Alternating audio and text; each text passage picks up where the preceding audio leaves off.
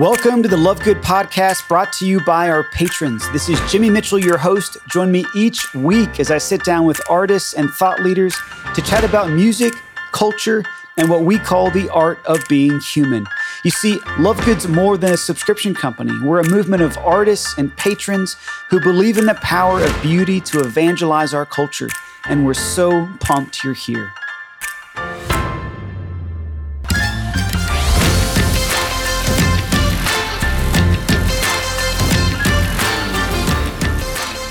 What's up, everybody? I'm so pumped. I get to sit down with my good friend Marisol Alicea, a regular contributor, director of operations. She's a whiz kid. She does it all. Marisol does it all. And today we're talking about the 2020 documentary, The Social Dilemma. Now, I know many of you have seen this. There's probably a few of you who are going to hear about it for the first time today. Most of my thoughts around social media have been recently very formed, developed, uh, inspired by a book called The Age of Surveillance Capitalism. Okay. It's by a Harvard professor whose name I cannot pronounce. Very, very fancy name. But I first began realizing the manipulative power of social media. I don't, I don't know, maybe a couple years ago. And then I started to really research the, the economic realities of these companies that essentially study our behavior, manipulate our behavior, and then sell our behavior to other companies. And in a sense, we have become the commodity. We have become the product, which is so scary. And when you think about, okay, yeah, these are free platforms Facebook, Instagram, TikTok, you name it, Snapchat. Yeah, but at what cost? Really, to our own personal freedom and self respect. It, it, seems like too high of a cost to me. And that's so much of what we sit down and talk about today, Marisol and I. And just, okay, how do we engage without running away, without putting our head in the sand? How do we engage social media and engage popular culture? This is the perennial love good question. Rather than running away, how do we engage and redeem the culture at large? That's what today's conversation is about. And by the way, I'm going to mention this again at the very end of the episode, but I've got a big time live stream retreat, an Easter retreat on Thursday which reminds me, happy Easter, okay? This is Easter week. It's called an octave for a reason. It's an eight day celebration. Whether you're Catholic or not, that's the Catholic understanding of it. You might as well enter into it. It's eight days of feasting, all right? We've just come out of 40 days in the desert, 40 days of fasting. Now we feast. The bridegroom is with us. He conquered death once and for all. All that being said, Thursday is going to be an amazing, amazing retreat. I'll tell you more about that later. But until then, enjoy this excerpt of Waters Roll, a live recording from our fireside sessions with Ginny and Tyler. Where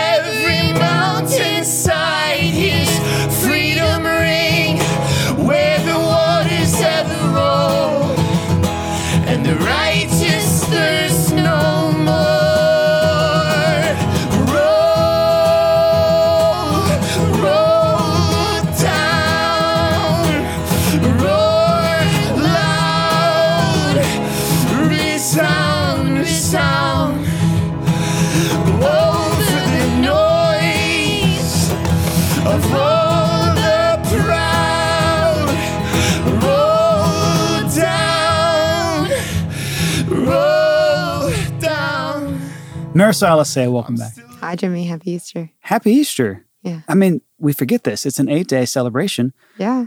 A 50 day celebration in some ways. As a liturgical season, for those of you who are liturgical Christians out there, you can appreciate this. It's mm-hmm. it's 10 days longer than Lent. Yeah. You know? Wait. Wow. I never I don't think about that. Well, I mean, it just means we're supposed to like live in the joy of it. Well, we should you know? be living in the joy. That's exactly right. The glory, the joy, the freedom, right?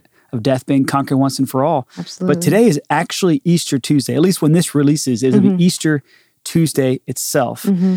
And that means that it's just as big of a deal as Easter Sunday, Monday. Like literally, it's called an eight day octave for a reason. This is also true of Christmas. I have a lot of friends who get very, very depressed the day after Christmas because like there's all this build up and there's so much excitement and there's decorations and there's cinnamon and there's yeah. just like all the smells and bells of Christmas that kind of begin in like yeah. late October these days. Yeah. you know what I mean? And yet that is when Christmas really does begin. Mm-hmm. Is the beginning of this. So I, I, like this idea of being able to stretch out festivity. And we should, yeah, we should be living those that octave well. I totally agree. I have a best friend who is a cloistered nun. So, for any of our listeners who don't know what that is, if you hear of the great saints like Teresa of Avila, Therese Lisieux, they live in one building their whole life and pray all day. And it's crazy, beautiful life. But they do not drink any alcohol except during octaves. Really? Yes. That's and, funny. and then they only have like one glass of wine or something. But but like um, I think Benedictines, they would have at least a little bottle every not Yeah. a bottle, but like a significant But- amount every day. that's a cool idea though, because it's like you're living that, you're you're recognizing this is the highest hmm celebration and we need to live all eight days in celebration. This is And so- hilariously relevant Yeah. because what we're about to really talk about is the need for for discipline and Mhm. and for asceticism. Really Yeah. is the word in social media in our relationship with technology in general. Yeah. Right. Not that like technology or, or social media platforms should ever be associated with festivity either, Yeah. you know? But there is this great need, I think, in the human heart to to temper ourselves, to to Mhm. withhold so that we can properly engage and ultimately properly like feast, you know? No, it's true because I mean, we've both taken up this practice before in our lives, but I've been really passionate about fasting on Fridays. And I'm realizing it not only makes Fridays a much more spiritual experience, but also makes Sundays a much more spiritual experience because Yeah. I get to rejoice in the fact that I can eat. And it's take and we take something for granted, the fact that you eat three meals a day. But Mm. when you don't do that, then suddenly you you rejoice in the gift of food. And it also makes it I realized like I noticed times where I don't know, a meeting goes late and you're hungry or whatever. And I'm automatically like my brain's now triggered to like offer it up, like Mm. offer that up because that's what I do on Fridays. And so now, I mean, it's such a beautiful way, like fasting in general, either from social media or from food or from sweets or from everybody has everybody has one thing that they can give up. It's such a beautiful way to be more in touch with reality and more in touch with what it means to be human. Yeah, it's neat too because I think we've probably all heard about fasting really in connection to food, Yeah. you know, and we obviously can look out there and see there's a very sort of popular uh, at this point like trendy move towards intermittent fasting, Yeah. right? More as a health sort of uh, response uh, than anything else. But I also can look in, and, and thank people like Exodus 90, our, our friends, our partners over there at Exodus 90, that there's so many other ways to fast and to and to practice discipline so that we can have greater freedom, greater joy, ultimately like greater freedom in our lives, you know. It wasn't until I did Exodus, which is a 90-day intense routine of prayer and fasting and asceticism and simplicity. It's really great, but it's really intense. It wasn't until I did it that I started to really take my relationship with technology more seriously because it is so easy to kind of go the unbridled route, which is the world's route with technology, and to assume that every time my phone buzzes at me, I've got to look at it and check the notification. It assumes that I need to actually keep up with my my, my Instagram feed and, and make sure that I, I never miss a post. It- it's also for me, even all the way down to like the addiction to my email and never wanting my inbox to have anything in it, like to be constantly responding and constantly aware of what's happening out there. When it really hit me hard is obviously at the very beginning of the COVID 19 crisis. Yeah. And suddenly there was actual news unfolding, not every 24 hours. Like it was not a 24 hour news cycle anymore. It was like a four hour news cycle. We all became addicted. In some ways, there's a there's a need to stay informed, right? And Yeah. and to be aware and and not clueless. We don't want our heads in the sand. But at the same time, there's also a real need for discipline, for vigilance, and I would just say for a, a, a right relationship with these things so that we can be more fully human and remain the master over our technology, lest we become enslaved to it. And we talked about it in the last episode. We talked about movies and how sometimes our brain doesn't know how to process this reality, which isn't reality. And I think it's also true for social media and for news. Like we're trying to process all of these things that, you know, like 100 years ago, we would have no idea what's going on in other countries. Yeah. Like we have this now, we have this ability to to to take in news, not just local news, not just national news, but international news. Like we can know what's going on somewhere thousands of miles away that we may never ever know anyone that lives there. And now we have all this access that I think it does also make us less commu- uh, connected to our local community. Yeah. Like I don't really know who like the like I know who the mayor of Nashville is now because Mayor Coop. Yeah. We know He's a a lot about him. but I don't know a lot about what's going on in my community because I'm very plugged into what's going on in our country. Funny you say that. You know, it was about six years ago I ran for uh, Uh-huh. Metro Council. I would have launched my campaign about this month in 2015. Hi, And I, you know, I got about 30% of the vote. Mitchell from Metro. Mitchell from Metro. And it was a funny moment for a lot of my friends, especially the ones who are very politically engaged, because they realized I know nothing about local Yeah, politics. I know nothing. Clueless. Nothing. So this is interesting, especially when you think about the way that social media can connect us with the entire world. Yeah. There is an illusion of connectivity, an illusion Mm-hmm. ultimately of communion and belonging. Like I've got friends all over the country, and I, I do rejoice in the fact that about once every six weeks, I'm talking to my friend Deacon Isaac Franson, soon to be Father Isaac Franson, Mm-hmm. all the way in Hamilton, New Zealand. Deacon. Yeah, That's exciting. he's officially a deacon. And it honestly blows my mind that I could have spent two weeks with that guy five years ago Yeah. and then continue to see him about once a year since then. Mm-hmm. But now to stay in touch once a month or two, I mean, it really is a, an amazing friendship. he's like one of your best friends. yeah, and I, I wouldn't think twice about that Yeah. day to day how how miraculous it is that I can be in touch with him like I can. So there's so much good that can come out of these things. The problem came for me when I realized that I was actually addicted and I had to start plugging my phone in on a different level of the house or in a different room entirely. I, I could no longer use my phone as an alarm clock even when I travel. I often bring a battery powered alarm clock. I do too now. those things really, really do help to turn off technology at a certain hour. I, mean, I remember this conversation with Father Ryan Adorjan maybe about a year ago on the podcast. It's something that we sort of probably should never tire of coming back to Yeah. because even Love Good, we're on social media. And you talked about this with Kevin Hyder too. Yeah, and I'm not really sure I want to spend another dime on marketing dollars with mm-hmm. Facebook, Instagram, Twitter, YouTube, Google in general. Like, do I trust any of those institutions at this point? Of course not. Of course not. So why would I spend a dime, right? To just like push a post or to get a little bit better traction on someone else's feed uh, when ultimately, like, I don't really know where that money's going. And I certainly know it's not going towards the vision for media and, and ultimately culture that we share here at Love Good.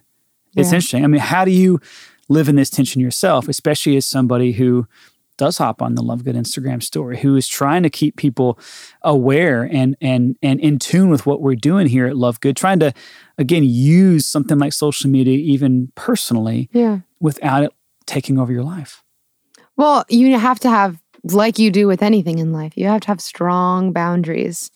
So for me, I mean, we've talked a lot on the podcast about my departure from Instagram. Yes. So I think two years ago now, I got rid of Instagram completely personally because I realized it wasn't helping my friendships.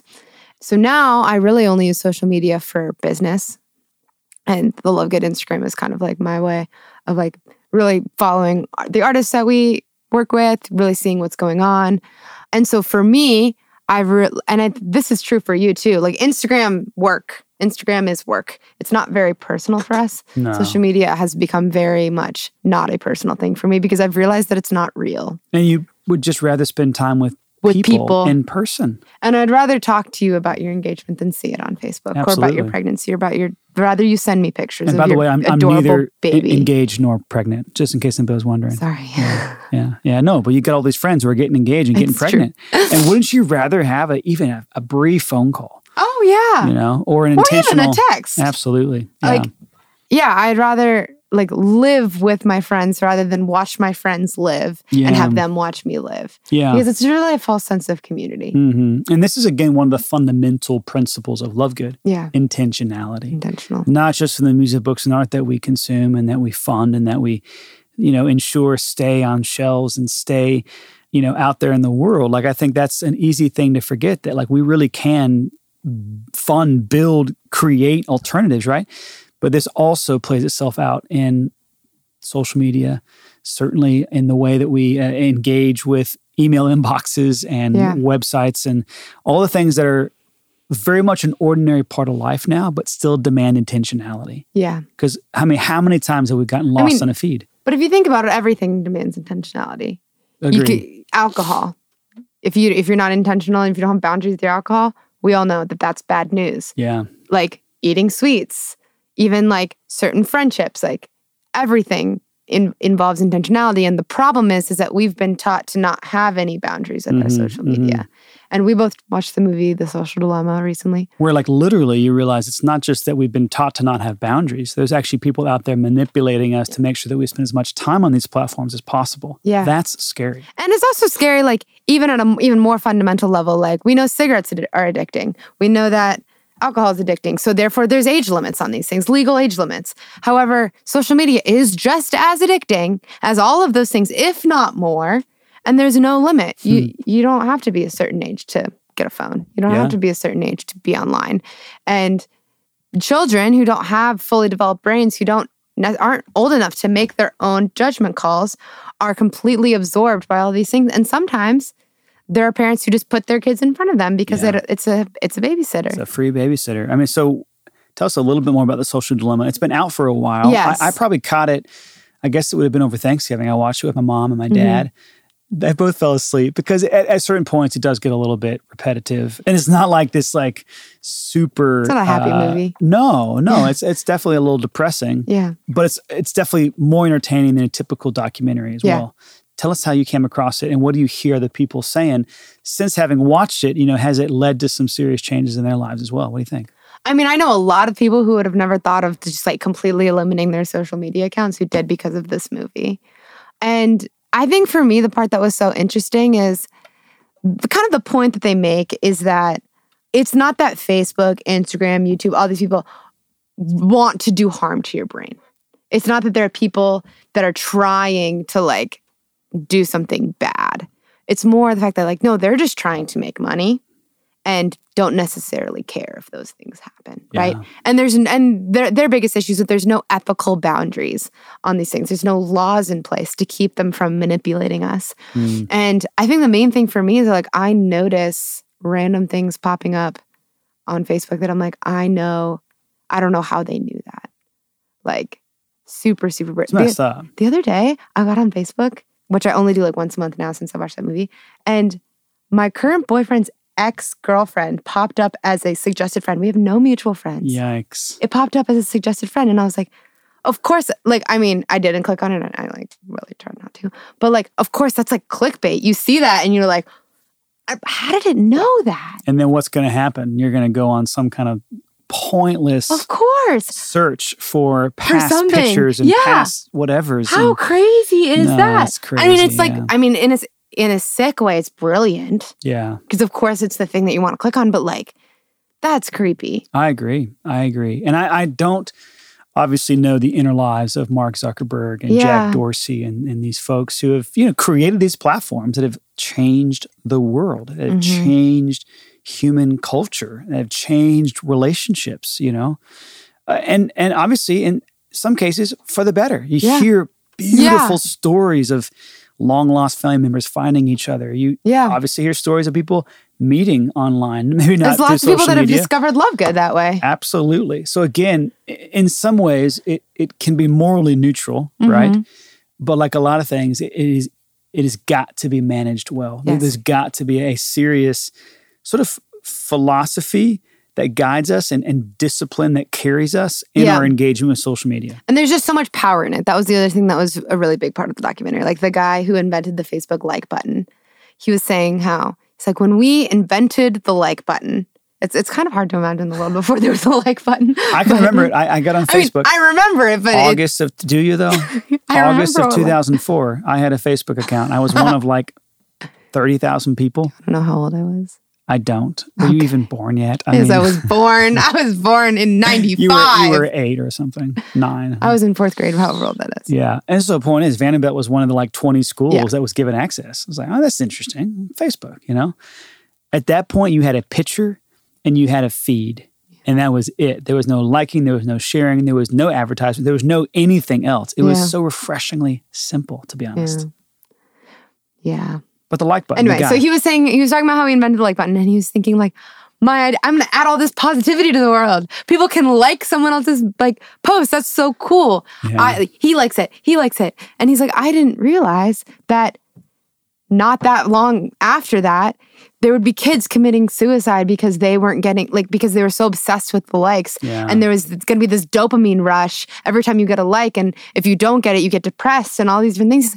I, he couldn't have imagined that had happened. So he's saying like we had no idea how much power we had. Yeah, yeah. I and mean, they weren't even yeah. power hungry. They weren't looking for the power. They just had no idea how much power was in these like they had no idea what they had invented. Yeah, I mean, even a year and a half ago, I remember when they were trialing on Instagram this yeah hiding of likes? Mhm. You know, it never landed in in America, or at least not with my account.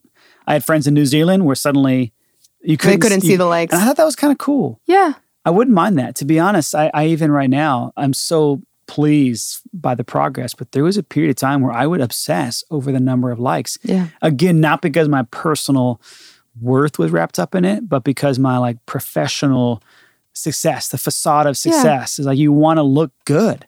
And there is, there really is something psychological about that. Yeah, I just About the like thing. yeah, and so like for example, I have seen a massive drop in the number of likes really across my personal social media Yeah. and certainly Love Good over the last year or two. And I could sit here and I could tell you, oh, it's because, you know, they're censoring us. And I don't know, maybe they are. I have no idea. Mm. Maybe it's because, you know, we're we're getting drowned out by all the noise. That that's probably very, very likely. But I have to say, it has it has been really healthy for me to stop caring Yeah. and to recognize that okay if we're doing this for anything other than the goodness and the and the beauty of it in and of itself Yeah. then it is just become a bit of a game Yeah. and a bit of a competition with other people's platforms and other people's personalities and brands that frankly we probably deep down love anyways Yeah. you know i, I don't want to hate somebody because they have 10 times as many followers and Yeah. engagement as we do i want to love them and i want to be excited for them and i just think we get wrapped up in it so fast the psychological effect is really really severe you know Yeah. I don't know when the transition took place within Love Good, but I know on my personal platform, it was within the last 18 to Yeah. 24 months. I just decided I don't care anymore. And we can't care. You know, We have a And lot it- more to care about. It's almost become more like a scrapbook for me. I know that sounds super lame. Actually, that was the biggest thing to, to deleting my Instagram. That was the thing that I was most attached to was like to be able to scroll at my own feed, my own profile, and like see just like all the beautiful memories that some- I've had in my something life. to that. I mean, for Yeah. me, that's how Instagram started, anyways. Yeah. I didn't know and didn't care much about likes at that time. I just was happy to have this way of kind of chronicling my life. And at that time, I traveled, you know. Mhm. I look back at it now and I'm actually so grateful for that. And I've decided to just chill out a little bit. I post maybe two or three times a week instead of Mm-hmm. every day. And for the most part, I just don't really worry about who's consuming it. Yeah. I'm just really, really glad to kind of have this way of tracking my life as it's been unfolding, you know? Yeah. Which is very different and maybe even kind of selfish or egotistical in a way. Yeah. But it sure is a lot healthier than being constantly worried about Yeah. how many times my last post was liked, you know? And I really would encourage everybody that's listening to start to set boundaries in their own social media. To like think about what what you just said about like you got to this place where like this is unhealthy and this is this is this is what I can do on social media that's good. Mhm. And I've done this before. I think it's always good to like make a list of like what are the beautiful things coming out of social media in my life. Maybe you have a story of how you like connected with a long lost family member or something. But um think about the good things, think about the bad things and try to maximize on the good and Throw out the bad. throw out the bad. Yeah, that's a really good point. I think that's a really good place to be. And there are some who, Yeah. like you, decide, I'm done. Yeah. It's time for me to just cancel Yeah. Instagram, Yeah. you know, once and for all. I also canceled Twitter. I think last time we talked, I was talking about how much I love Twitter. I love I, it. I'm done with Twitter now. I, I'm all about it. I have Facebook once a month now. yeah. Yeah. I, I say the only thing I'm having a harder and harder time respecting is the people who aren't in some way being intentional and discerning with this. Of stuff, course. You know, because it will ruin you at some point if you don't pump the brakes and think about the implications. Even the folks who are super successful, the kind of people who, like I used to do, travel and speak and write Yeah. books and, and have these influencer platforms. Do you know how many of those folks don't have friends at this point? I mean, Mhm. long before COVID, they were living behind screens, Mm. which is fine. Some of them are really introverted, ironically. A lot of people who, you know, are really great on a stage, for example, or really great behind a camera tend to be very introverted, you know? That's not me. I want real and fleshed friendships and, And community in my life. I think most of us deep down do. deep down do. Deep and down so I do. don't really know that even the ones who find a lot of success, that they're exempt from the, the need for discipline either. They Yeah. need it as probably as much as anybody. You hear about all these like YouTube stars who g- give them like a year or two and they'll have committed suicide It's sad. because they cannot keep up with the demands that they put on themselves, the the need that they feel to be constantly monetizing and constantly growing. And there comes a point where you realize life's got to be, there's got to be more to it than this, you know? yeah. So, what are some other good, like practical boundaries that you've placed or that people can place? Mm, yeah, I mean, ugh, this is funny, right? I mean, I'm even thinking back to when I got my first cell phone. It was a Nokia 3360 Mm-hmm. T9. Yeah. Anybody remember T9? Not the most efficient way to text. Do you know what I'm talking about? Yep, that T9? exactly. All right, good. Do that. You know that that cell phone was a brick, Yeah. more or less, a small brick. It could fit in my pocket, I want one. but for the most part, it sat in my car. yeah. You know, it had not only sort of a psychological and practical purpose in my life, it, it even had like a geographic place to Mm. belong. So, you know, I mentioned the whole not using my cell phone as a alarm clock clock. anymore. I've seen a lot of families purchase these almost like little boxes that are nice looking, almost Yeah. like you- you'd expect you to, to be able to put a bunch of mittens or something in them. But they're like charging boxes for phones. As And soon as you where the walk in the door, all the phone, they, it lives there, I love that. you know? And it, even when you do need to hop on the phone or you do need to whatever, it requires intentionality. Yeah. You know, here in Nashville, when I was living here the last couple of years, we put the television in the closet. Yeah. Not because we I- were going to throw I out the do that. television, but because we wanted, anytime we turned on the television, for there to be a little bit of work involved to make sure that it was worth it, that it Mm-hmm. was intentional, you know? Right now, I'm, I'm still trying to convince my dad to let me chuck the TV that's in my current living room in, in Palm Harbor, Florida, into a closet or a trash can Yeah. or something. Because I'm just, I'm tired of it. I want to come home and I want to hear music. I want to read books. I want to maybe hop on the phone with people I love. Yeah. I don't want to just passively consume Fox News because it's in front of me or And- CNN or you name the platform, you know? It's also like, it's so weird the way that TV is like the centerpieces of homes now. Mm, You walk into a home and the, all of the chairs are oriented towards the TV, and that's just not how we're made. Yeah, I walked into a family's living room last night. Uh-huh. Big old beautiful two-story family room, one of these great rooms. Massive grand piano in one corner, a pump organ in the other, seven or eight other instruments on the walls. Like it's kind of like a music room, you know.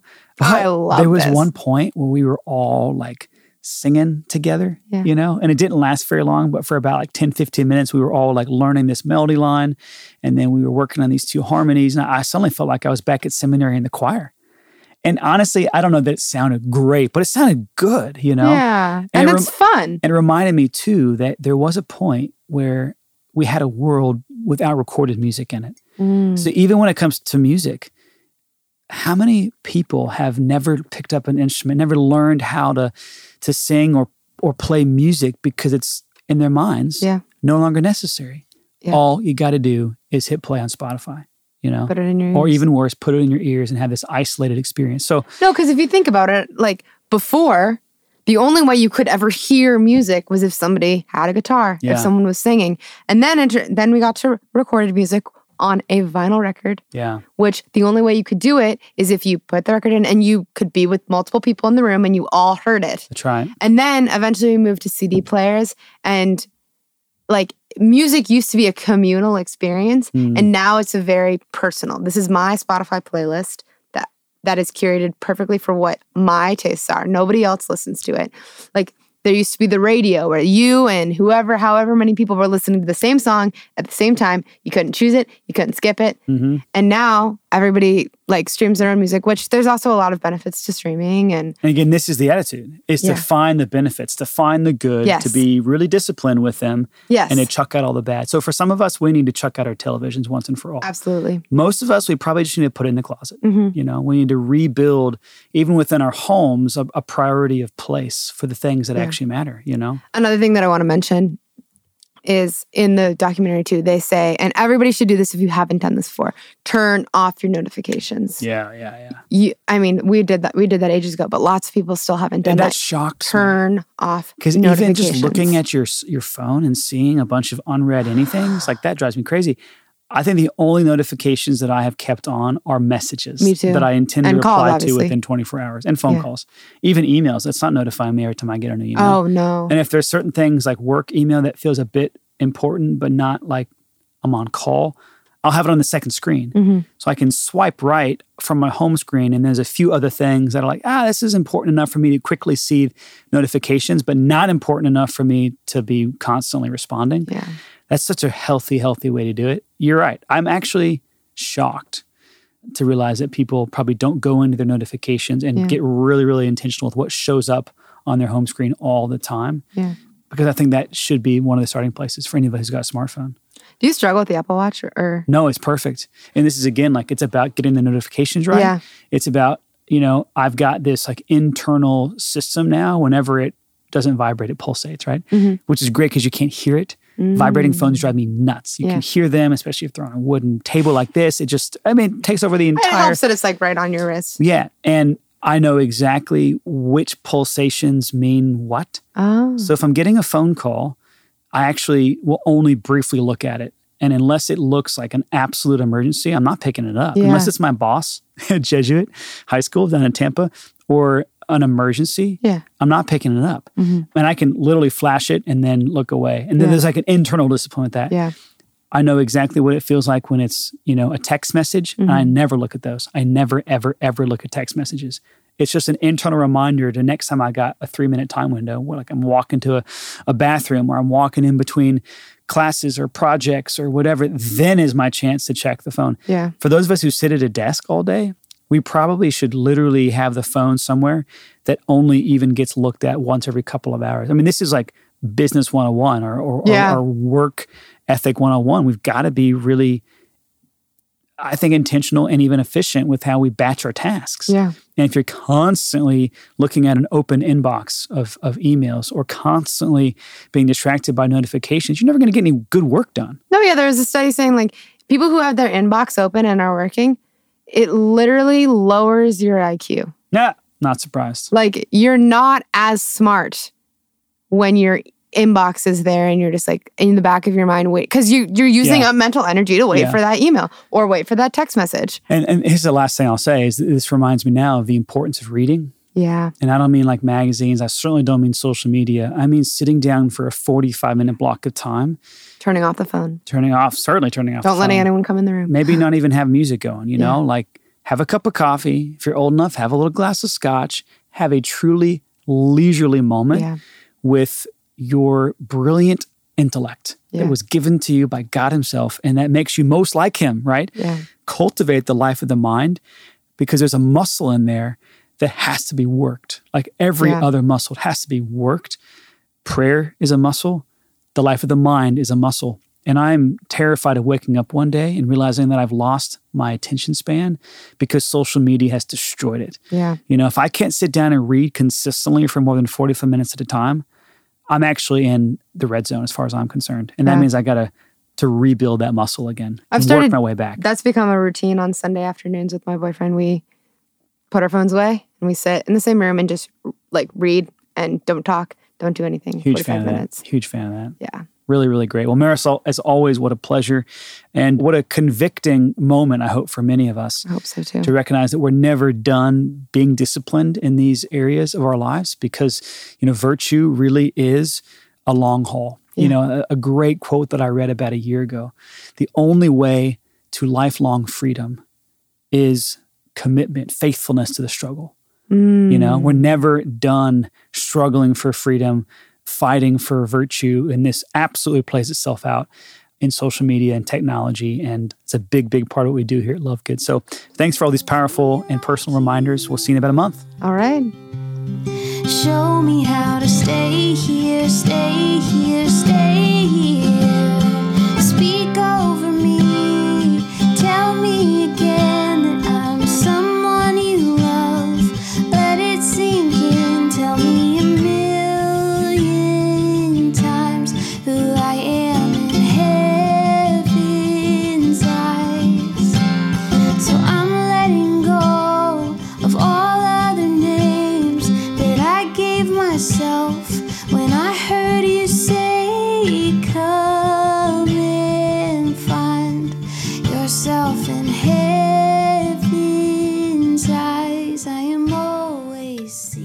Listening to Heaven's Eyes by Jillian Edwards from our most recent fireside sessions. Always such a joy getting to sit down with Marisol. As I said at the beginning of the episode, super important, very exciting announcement that on Thursday, I'm hosting yet another live stream retreat from the Love Good Studio in Tampa. We're going to be diving into the mystery of Easter, the mystery of the resurrection, the, the reality of never needing to live with fear ever again. That is the great joy of Easter, the glory of Jesus conquering death once and for all. And we're going to get personal. We're going to really dive into what that looks like for our lives to live with fearlessness, to live with courage, to live with hope. Because ultimately, I mean, this world wants us to believe otherwise. Our hope isn't in anything but heaven. Pretty amazing stuff and so amazingly easy to forget. So, we're going to really dive into it on Thursday night. That's again 8 p.m. Eastern, 7 p.m. Central. Go to letbeautyspeak.com, claim your front row seat today. And if you want to be a part of a Q&A with me afterwards, you got to be a patron. You got to be a patron. We'll send you a hidden link, a private link if you are already subscribed as a patron, but if not, you're going to want to go to joinlovegood.com today. And that way you can be a part of that. You can meet some of our other patrons across the world. These are such cool conversations. I these are actually probably the highlights of the live streams for me is hopping on Zoom afterwards. I just love it. I love it. I love it. And you guys are the reason for Love Good. Don't ever forget that. Our patrons, our listeners, those of you who are out there on the front lines, truly building a better culture, evangelizing through beauty. You're the ones we're standing with. You're the ones we're fighting with. And we can't thank you enough for the incredible witness of your lives. It brings me great hope, great courage, and great confidence. God bless you guys. Have an amazing rest of your week. We'll see you on Thursday. Peace.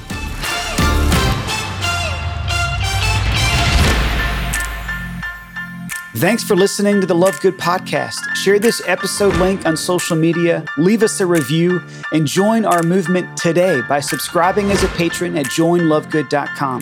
You'll start enjoying our premium content and seasonal packages that not only raise your standard for music, books, and art, but that also inspire you to evangelize culture through beauty. We can't wait to accompany you as you change the world.